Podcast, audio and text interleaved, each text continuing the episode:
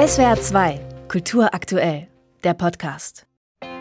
Kalifornien, Sehnsuchtsort, Traumfabrik, Sun State. Wohl kein anderer Streifen der Erde ist in der modernen Popkultur so positiv belegt und so intensiv besungen worden.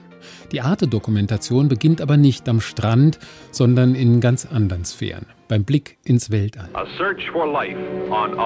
In Pasadena im Norden Kaliforniens befindet sich das Jet Propulsion Laboratory, JPL, im Grunde das Zentrum für Raketenforschung, die Wiege der Mondmission von Apollo 11. Astronaut Rusty Schweikert war mit Apollo 9 Wegbereiter und erinnert sich an den Blick von oben. E Als ich ausstieg, schwebte und auf diesen unglaublich schönen Planeten blickte, war ich kein Astronaut mehr, der seine Checkliste abarbeitete.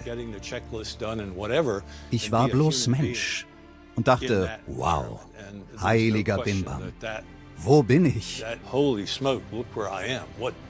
Eine erstaunliche Realität. Und ich war ein Teil von ihr.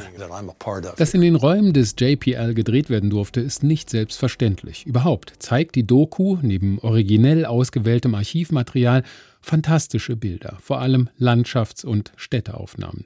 Was die NASA-Geschichte angeht, so hätte man die Rolle von Werner von Braun differenzierter darstellen können.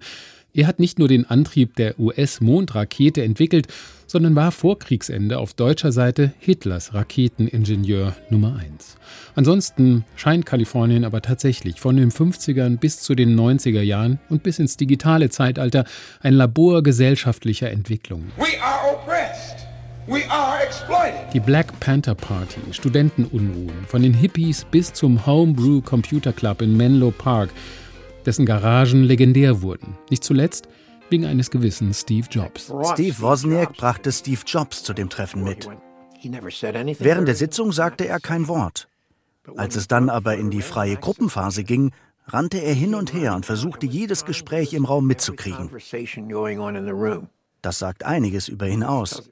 Das sagt Lee Felsenstein, selbst ein legendärer Computerentwickler. Es sind großartige, teilweise betagte, aber sehr lebendige und authentische Protagonisten und vor allem auch Protagonistinnen, die das Filmteam gefunden hat, weil sie aus erster Hand erzählen und doch ziemlich wenige der Klischees bedienen, die man sonst so mit Kalifornien verbindet. Oder weil sie einfach für ein bedeutendes Kapitel der Kulturgeschichte stehen, wie der Schlagzeuger der Band The Doors, John Densmore, oder der deutsche Filmemacher Roland Emmerich.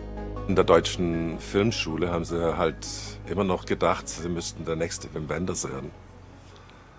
Oder der nächste Fassbinder. Und ich habe mir auch gesagt, das, das, das geht nicht so.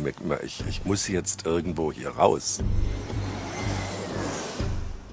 Ich habe mich frei gefühlt und habe mich äh, animiert gefühlt. Und der einzige Ort, wo man sowas machen kann, ist äh, Kalifornien. Es ist nicht alles eitel Sonnenschein. Der Klimawandel bestimmt seit vielen Jahren das Leben und die Politik im Sun State.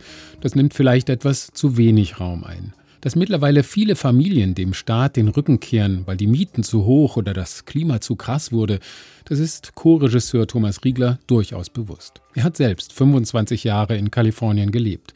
Seine Absicht und die des Regiekollegen Lukas Hoffmann war aber keine politische Reportage, sondern eine Hommage an den Gründergeist und den positiven Glauben.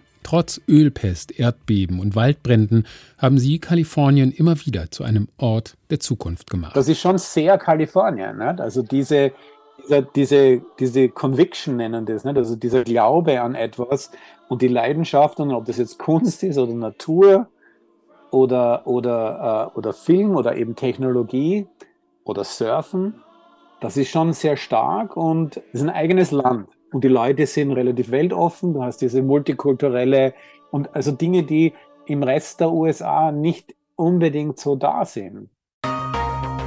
SWR 2 Kultur aktuell. Überall, wo es Podcasts gibt.